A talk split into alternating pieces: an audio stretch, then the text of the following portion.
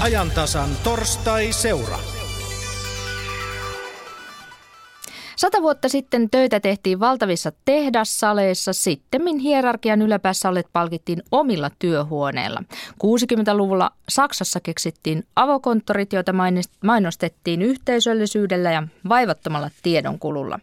Nyt edistyksellisimmät työpaikat ostavat biljardipöydän ja värikkäitä säkkituoleja. Nyt ymmärretään, että tarvitaan sekä paikkoja, joissa kohdata, että paikkoja, joissa olla rauhassa.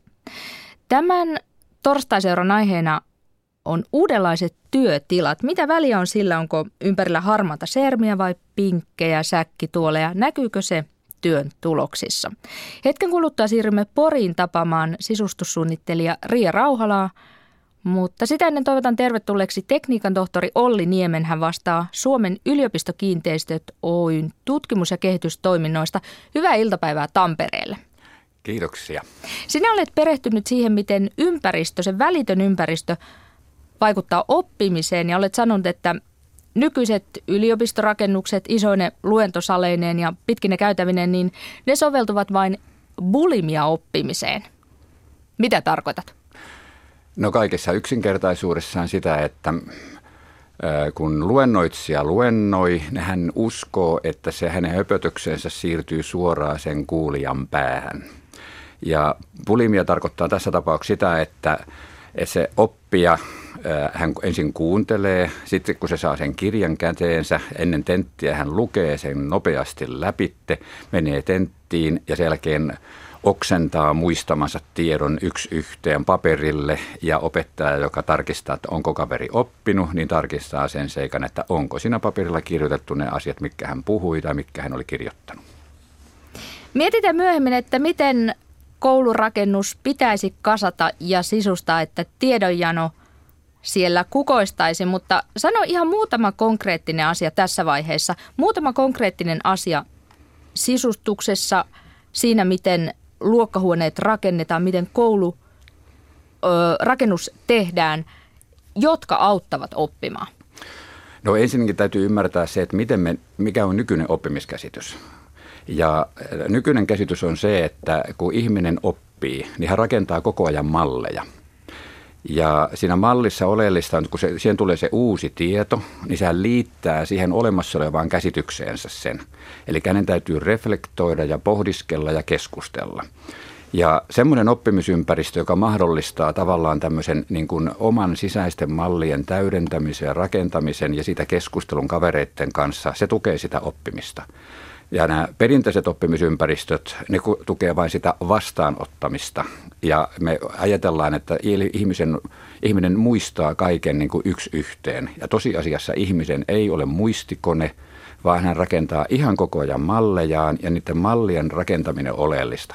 Jos otetaan yksinkertainen kysymys ää, Tampereella. Ää, sä Lyhyesti. Haluat, joo. Ää, missä on raatihuone? Ja jos sä et Tampereesta tiedä mitään – niin mun täytyy hirveän tarkkaan kertoa, että miten sä pääset täältä Vuolteen kadulta raatihuoneelle. Mutta jos oot tamperelainen, mä sanon, että se on keskustorilla, vanha kirkko vastapäätä. Sä tiedät sen. Minkä asian poistaisit Olli Niemi koulurakennuksesta ensimmäisenä? Mun tekisi mieli poistaa sieltä tämmöiset perinteiset auditoriot, jossa ihmiset kyhjöttää yksikseen ja kuuntelee, kun toinen, toinen höpöttää. Hyvä. Jatketaan tästä asiasta noin vartin päästä lähdetään nyt Poriin, jossa astutaan koulumaailmasta työelämään uudenlaisilla työtiloilla, työpaikoilla, toimistoissa pyritään lisäämään niin sanotusti ihmisten luontevaa kohtaamista. Mistä on kyse, miten sitä lisätään ja miksi tästä jatkaa toimittaja Karri Laihonen. Niin kuten tuosta pienestä historiikista kuultiinkin, niin sekä julkiset että yksityisetkin työtilat ovat 2000-luvulle tultaessa saaneet uudenlaisia vaatimuksia. Yhä enemmän kiinnitetään huomiota rentouteen ja kodinomaisuuteen, jotta tilat olisivat nimenomaan luovutta ruokkivia. Sisustussuunnittelija Ria Rauhala, tervetuloa lähetykseen. Kiitoksia. Lähdetään liikkeelle luovasta tilasta ja nimenomaan mielentilasta. Sanoit, että se on se tärkein lähtökohta. Mikä on luova mielentila? No sitä voi tietenkin lähteä pohtimaan itsestä. Mä voin ottaa mut itteni esimerkiksi, mikä tekee mut luovaksi. Tai milloin mä oon luovimmillaan. Silloin kun mä oon onnellinen, rauhallinen, tietoinen asioista, mitä mun ympärillä tapahtuu. Eli tota, voidaan ajatella sillä tavalla, että jos esimerkiksi nyt ö, työpaikalla on kaikki asiat jumissa ja ajatukset on jumissa, mikä siihen vaikuttaa? Se, että sulla, sulla on niin kuin liikaa asioita mielessä, ne ei ole järjestelmällisesti sun mielessä. Sulla on esimerkiksi kotona asiat ja tavarat sekaisin ja sä et ole päässyt sinne lenkkipolulle tuulettumaan. Eli tämmöisessä mielentilassa luultavimmin sä et ole luovimmillaan ja sä et saa niitä ajatuksia juoksemaan. No mitä siinä sitten on tehtävissä? Mainitsit, että pitäisi olla onnellinen, rauhallinen, tietoinen siitä, mitä ympärillä tapahtuu. Miten tilalla voi vaikuttaa sitten siihen, että se ympäristö on sellainen? Tietenkin ää, tilan suunnitteluhan lähtee siitä henkilöstä itsestä, kenelle sitä tilaa suunnitellaan. Sä et voi luoda tilaa ekana tietämättä, ketä sinne tilaan on tulossa. Eli ää, se, että huomioidaan sen ihmisryhmän tai sen ihmisen henkilökohtaiset asiat ennen kuin tilaa suunnitellaan ja se tila on rakennettu tavallaan siitä lähtökohdasta lähtien. Onko se sitten, kun ruvetaan tekemään uudenlaista tilaa, niin onko se automaattisesti valtava satsaus ja iso remontti vai voiko jo pienillä ratkaisuilla saada aikaiseksi sellaista tilaa, joka ruokkisi nimenomaan luovutta? Totta kai. Mun mielestä siinä kohtaa ei voi niinku puhua rahasta välttämättä, että kun ne muutokset voi olla tietenkin pieniäkin muutoksia, mutta, mutta sitten jos lähdetään miettimään jotain isoa organisaatiota ja siellä niin kuin kuitenkin ihmismassoja on aika paljon ja siellä kuitenkin täytyisi jokainen työntekijä jollain tavalla huomioida, niin totta kai se vaatii investointejakin sitten jo se asia, mutta sitten taas se tuo monin verroin takaisin, kun nämä asiat on mietitty. No mitä konkreettista sinulle tulee mieleen siitä, että millä keinoilla saadaan sitten tilasta luovempi? No ihan ensiksi, jos nyt lähdetään niin kuin tosiaan siitä, että, että tota niin, monesti voidaan, niin kuin säkin ajattelit, että millä tavalla luodaan hmm. luova tila, niin sä lähdit tavallaan siitä tilasta, että millä tavalla me tehdään se. Eli mun mielestä niin kuin tapettien kuoseilla, sohvien väreillä ynnä muulla ei ole mitään merkitystä sen, sen tota niin, asian kanssa, jos tilan käyttäjä ei ole kartotettu, ketä sinne tiloihin tulee koska se luova tila muokkautuu ja muovautuu sen mukaan, ketkä sitä tilaa käyttää. Ja moni sisustussuunnittelija voisi just lähteä virheellisesti suunnittelemaan tällaista tilaa värien ja materiaalien kautta. Ja ei ole sitten tosiaan tehnyt sitä kartoitusta välttämättä pohjatietoiseksi tai pohjaa, saanut pohjatietoja sieltä. Eli millaiset asiat vaikuttaa positiivisesti ja millaiset tarpeet sillä asiakkaalla on. Ja mä voin esimerkkinä nostaa vaikka, että mä tila, suunnittelen tämmöisen jonkun ideointitilan omasta näkökulmasta. Että mä suunnittelen sen tavallaan niin kuin sen mukaan, että mitä mä itse tykkään. Ja sinne on tarkoitus kutsua vaikka kymmenen henkilöä mukaan ideoimaan jotain uutta, uutta innovaatiota. Ja mä oon sen tilan suunnitelmaa ihan fiiliksissä siitä, että heitä on hieno, mm. nyt me saadaan luovia ideoita. Ja sitten sisään astuu kymmenen ihmistä ja kahdeksan niistä, että ei, että ihan, ihan järkyttävä, että mä en suurin piirtein oksentaa, että nyt on niin huono, huono vointi, että mä en voi tulla tänne. Tai tulee tilaa ja sitten ei synny mitään tuloksia, ei saada mitään luovia ratkaisuja aikaan tai ei saada semmoisia tuloksia, mitä lähdettiin hakemaan niillä luovilla tiloilla. Eli kun suunnitellaan fyysistä tilaa, täytyy olla tietoinen siitä, että mihin tarkoitukseen se t- tulee se tila.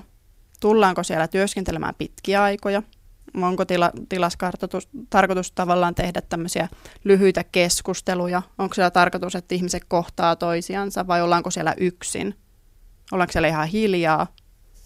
Ollaanko siellä pitkiä vai lyhyitä pätkiä? Millä tavalla sisustussuunnittelija Ria Rauhala ratkaisi sitten sen ongelman, että onnellisuus on kuitenkin sisältäpäin tuleva subjektiivinen juttu ja pitäisi kuitenkin löytää sellainen rajapinta, että ne ihmiset, jotka ovat siinä samassa tilanteessa tai samassa tilassa, niin olisivat kaikki onnellisia?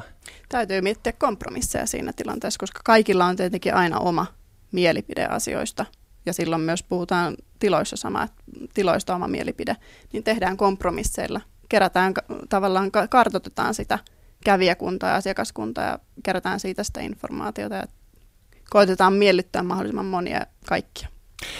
Uudenlaisista tiloista puhuttaessa nousee keskeiseksi asiaksi ihmisten kohtaaminen, jonka sinäkin otit jo esille. Tälle on olemassa ihan oma sanansa serendipity, serendipiteetti, joka tarkoittaa satunnaista ja yllättävää kohtaamista, joka voi johtaa alkuperäistä käsitystä parempaan lopputulokseen. Mitä vaikkapa julkiselle tilalle voi sisustussuunnittelija tehdä, että se edesauttaa ihmisten yllättävää kohtaamista? Tietenkin siinäkin mä lähtisin nyt eka miettiin sitä, että millaisia ihmisiä sinne nyt lähdettäisiin hakemaan niihin tiloihin. Ja se, että millä tavalla, niin kun, mitkä on ne tilan raamit, millaisia elementtejä sinne täytyy suunnitella. Onko se niin kun joku kaupungin sisällä oleva tila, onko se yrityksen sisällä oleva tila.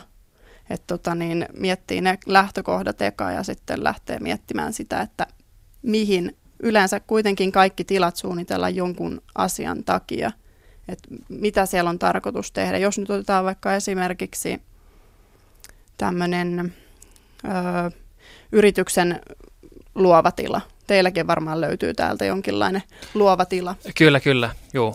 Et tota niin, yleensä tämmöisen niin kuin yrityksen sisällä saattaa olla monia erilaisia luovia tiloja. Se voi olla tosiaan semmoinen, että sinne halutaan, että ihmiset menee sinne ja keskustelee keskenään ja mahdollisesti saa jotain uusia ideoita johonkin asioihin, niin tämmöisessä niin tietenkin se täytyy olla taas niin kuin nyt kun en tiedä, mitä tilaa suunnitellaan, niin mä ajattelisin, että se täytyy olla aika lailla visuaalinen, siellä täytyy olla ö, tietynlaisia rauhallisia elementtejä, väreillä luotu se, mahdollisesti sitten taas jotain niin kuin luontoon liittyvää, riippuu onko siinä tilassa ikkunoita, koska kuitenkin luonto on yleensä se, mistä se luovuus monella puhkeaa kukkaan. Onko se rauha nimenomaan tärkeä elementti luovassa tilassa ja onko sitä korostettu nyt tänä päivänä enemmän?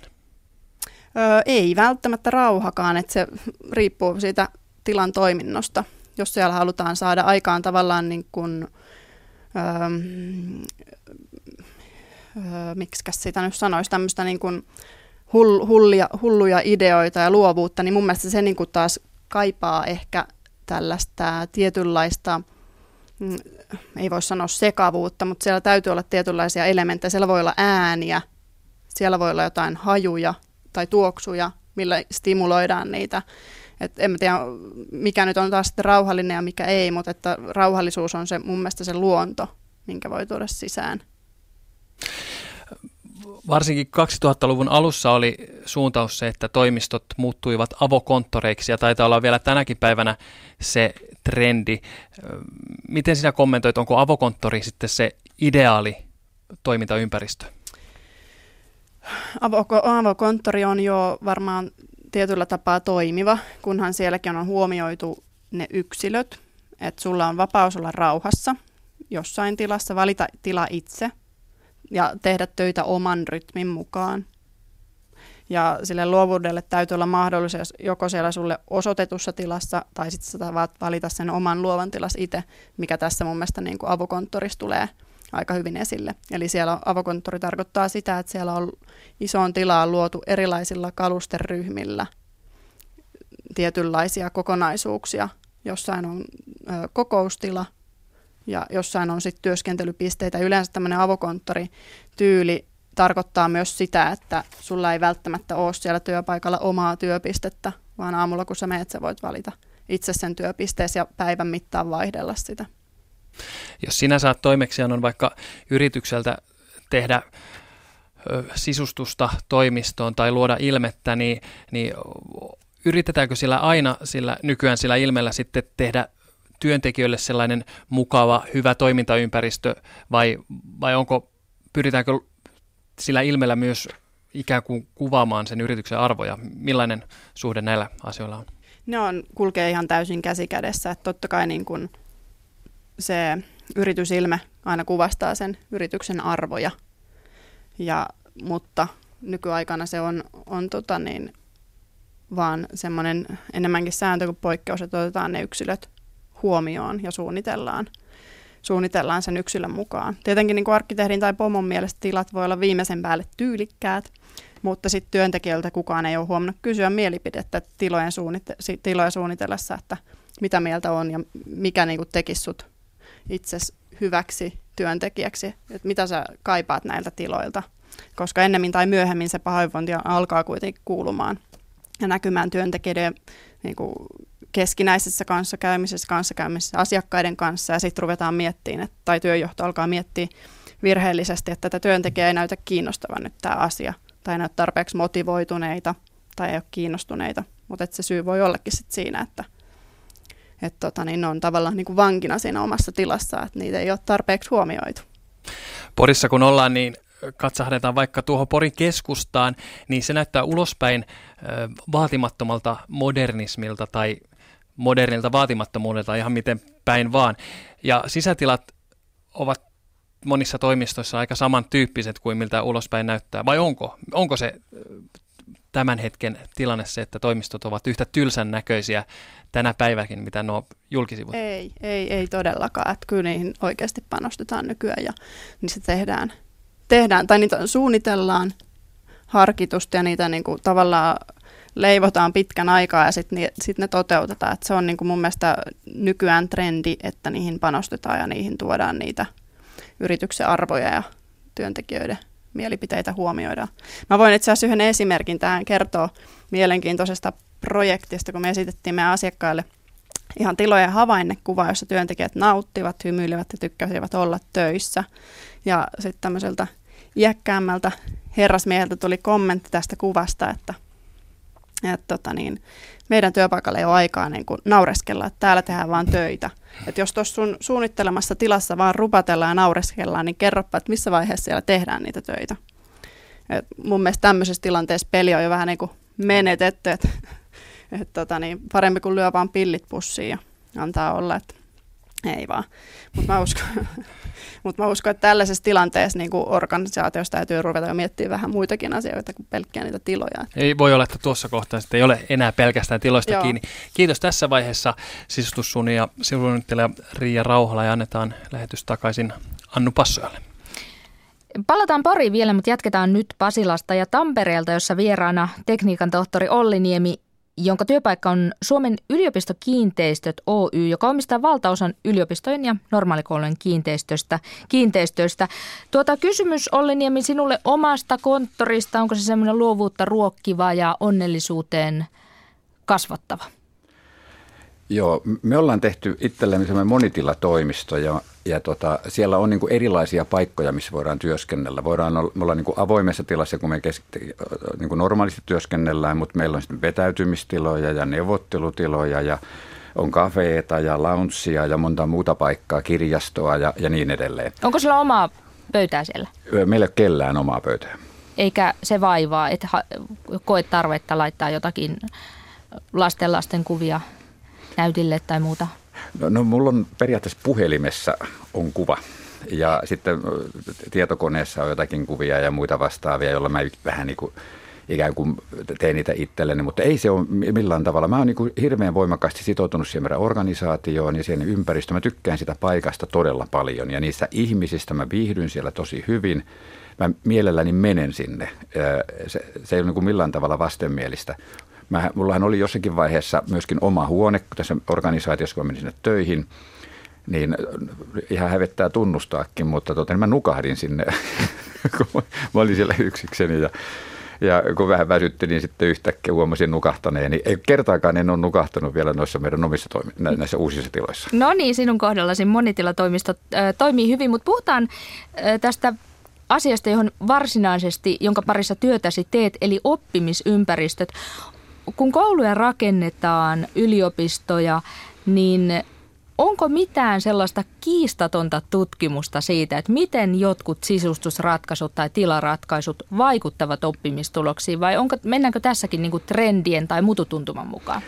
No kyllähän, kun mä äsken viittasin siihen, että meidän oppimiskäsitys on muuttunut. Siis kun me aikaisemmin ajateltiin, että ihminen on jonkin tyyppinen kopiokone, sillä vaan niin kun pannaan dataa, se jää tarttuu siihen päähän ja sieltä se sitten ikään kuin ulkoistetaan. Ja sitten kun se pystyy ulkoistamaan sen hyvin, eikä koe paperille, niin me ollaan sitä mieltä sen oppinut. Niin tällä hetkellä me, ei, me ajatellaan ihan toisin.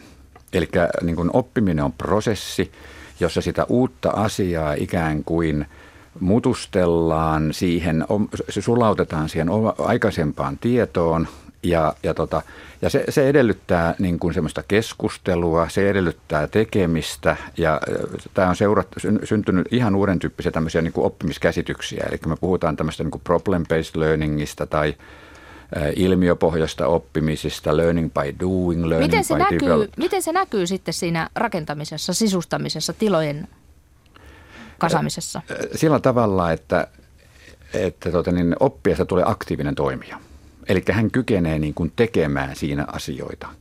Kun se aikaisempi ympäristö on, että hän kykenee kuuntelemaan ja kirjoittamaan muistiin, mitä toinen puhuu niin nyt hän pystyy niin kuin tekemään, esimerkiksi piirtämään tai keskustelemaan tai hahmottelemaan tai näyttämään tai etsimään. Ja Eli niin rakennetaan poispäin. tiloja, joissa on helppo tehdä ryhmätöitä. Juuri näin. Ja, ja sitten myöskin niin kuin, äh, kertomaan toisille, että mit, me ajateltiin sitä asiasta näin, miten te ajattelitte tästä asiasta? No teillä on yksi malliesimerkki Oulun normaali koulu. Siellä on painimatto, puolikaaremuotoinen penkki ja opettajan tällainen pyörillä kulkeva seisomapöytä. Miten nämä mainitut asiat tukevat oppimista? No kun se perinteinen luokkahan on sen näköinen, että opettaja pajattaa siellä edestä, koko tunnin edestä ja oppilaat istuu siinä ja kuuntelee nöyrästi ja joskus tekee jotakin. Niin tässä normaalikoulussa niin opettaja tässä uudessa upikoympäristössä ja, ja se on levinnyt näihin muuallekin siellä, niin ensin lyhyesti vaan kertoo viisi minuuttia, että mitä tänään tehdään – ja sen jälkeen nämä oppijat, opiskelijat levittäytyy sinne kouluun tekemään ryhmätöitä. Ne tekee siinä luokkahuoneessa tai käytävillä tai jossakin muualla, mutta ne tekee niitä juttuja. Ja, ja tota, ei silloin väliä, missä ne on. Ei, Painimatolla voi pa- Paini ja lattia. Esimerkiksi tämä on aika, aika mielenkiintoista, että kun me ollaan tehty sinne koko lattian matot, niin opiskelijat hyvin mielellään makailee lattialla ja tekee touhua siellä. Ja se on ihan ok. Se on täysin ok. No joko enemmistö suomalaisista kouluista on rakennettu näiden uusien vuorovaikutusoppien mukaisesti? No kyllähän meillä siis ylivoimasti suurin osa on juuri näitä tämmöisiä, että pulpetin tietyissä järjestyksessä ja niitä ei saa siirrellä. Sitten löytyy tavallaan tämmöisiä niin kuin puheenvuoroja siitä, että minä, mulla on hyvä ystävä Virroilla esimerkiksi, hän on siirtänyt kaikki pulpetit niin kuin luokkahuoneiden niin kuin reunoille, että ei niitä käytetä ollenkaan, vaan siellä ollaan lattioilla ja ja niin poispäin, että levittäydytään. Ja Turusta oli jokin aika sitten juuri tämmöinen samantyyppinen, että tuoda, tuoda, voidaanko tuoda sohvia ja kaikkia muita tämmöisiä. Esimerkiksi Tiimi Akatemia aikoinaan Jyväskylässä alkoi sillä, että sieltä vietiin ensin se ideana oli ensinnäkin, että toten, haluatko oppia markkinointia ja tehdä maailman ympärysmatkan samalla. Ja ja sitten sinne ilmoittautuu jonkun verran opiskelijoita, ja sitten kun niitä opiskelijoita tuli paikan päälle, niin ensimmäisenä raahas kaikki ne pulpetit ja systeemit sieltä pihalle ja otti sohvia tilalle ja teki ympyräkaaren ja aloitettiin. Tuota niin, olet käynyt Olli Niemi tutustumassa koulurakentamiseen eri puolilla maailmaa, Yhdysvalloissa, Etelä-Koreassa, Hongkongissa, Britanniassa. Puoltavatko kaikkialla samat tuulet vai onko selviä eroja siinä, mikä nähdään hyväksi? No kyllä suomalainen äh, niin kuin ikään kuin tämä opetus ja oppimisideologia ja ajattelu on, on hyvin kehittynyt. Että me ollaan ehdottomasti maailman kärkeä. Kaikki nämä PISA-suoritukset ja muut vastaavat kertoo siitä. Mutta sitten tota, kyllä myöskin samaa vanhanaikaisuutta näkyy joka paikassa. Että kyllä tämä on aika kovas, siis pois oppiminen tästä vanhasta oppimiskäsityksestä on hankalaa. Ja, ja sitten kun me ollaan kaikki ympäristöt suunniteltu sen pulimia opetuksen näkökulmasta, eli frontaaliopetuksen näkökulmasta, niin kaikki ohjaa käyttäytymään sillä tavalla. Ja, ja tota, jos me katsellaan, kun mon, ehkä kaikista innostuneen on MITin Media Schoolin, Media Labin – tota niin, niin, ympäristöstä, niin siellä niin kuin rakennettiin sillä tavalla, että sen sijaan, että siellä opetetaan, niin siellä niin kuin rakennettiin semmoinen yhteinen areena, jossa opet, tutkijat, yritykset ja opiskelijat yhdessä työskentelee, yhdessä rakenteli erilaisia juttuja, pisti niitä esille ja kaikkea muuta vastaavaa. Ja kun tämä tietyn tyyppinen konsepti huomattiin, huomattiin hirveän hyväksi, sitä, sinne tehtiin pyhinvaellusmatkoja, mäkin kävin siellä Tampereelta muutaman kerran katsomassa ja ihmettelemässä ja räpyttelemässä silmiä vierellä, että katos vaan, että tuolla, tuolla kun nämä hommat tehdään.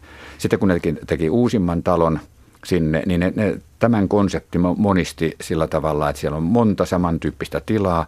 Ja mielenkiintoista on se, että kun meillä monta kertaa yliopistoissa aina sanotaan, että tämä on luottamuksellista, tätä ei saa niin kuin nähdä, niin tässä talossa tehdään monta kertaa enempi kansainvälistä niin kuin tutkimusta paljon korkealaatuisempaa kuin monessa muussa paikassa, niin lasiseinien läpi näkee, mitä siellä touhataan – Sinne ei pääse sisälle, mutta nähdään tavallaan se, niin kuin se prosessi, se, se, se askarteleminen ja, ja ympäristön muokkaaminen ja kaikkeen muu vastaavat. Se, kun me puhutaan, äsken puhuttiin luovuudesta – niin luovuudessa on mun mielestä, mun mielestä niin kuin oleellista on ensinnäkin, että me, me tehdään asioita yhdessä. Meillä on erilaisia ihmisiä tekemässä sitä.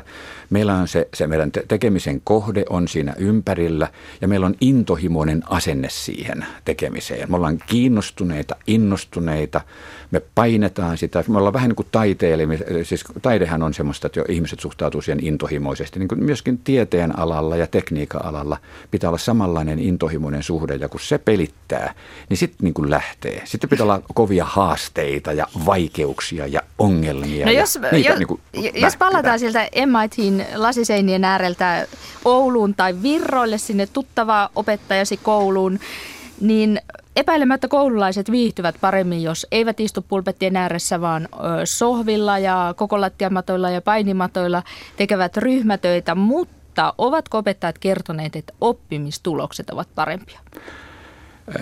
Meiltä löytyy niin kuin eri tasoisia. Esimerkiksi tästä Upikosta on juuri, tota, niin, niin Konturi Heikki on tekemässä juuri väitöskirjaa, jossa niin kuin hän niin kuin nimenomaan pedagogina niin kuin mittaa niitä. Sitten löytyy ilmiöpohjaisesta oppimisesta selviä tutkimustuloksia siitä, että mitä ne on, ne on oikeastaan ihan ällistyttäviä ne, ne tulokset.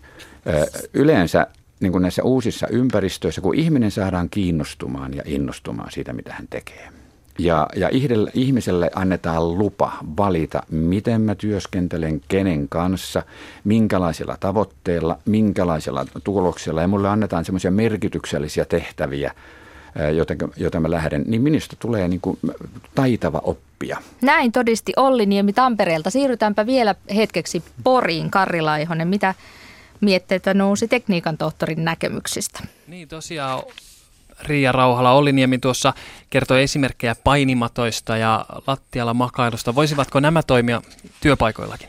Kyllä, kyllä voi. Ihan samalla tavalla. Et tota, onhan se työpaikallakin tietynlaista oppimista koko ajan. Et tota, niin miksipä ei.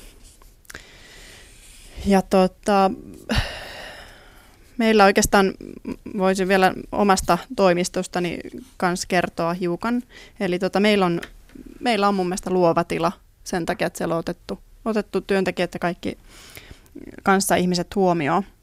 Meillä ei tarvitse istua se peppupenkis kahdeksasta neljään, vaan voi, voi käydä vaikka välillä jossain muualla tai kävelyllä jokirannasta tai mikä sitten itsestä parhaalta tuntuukaan.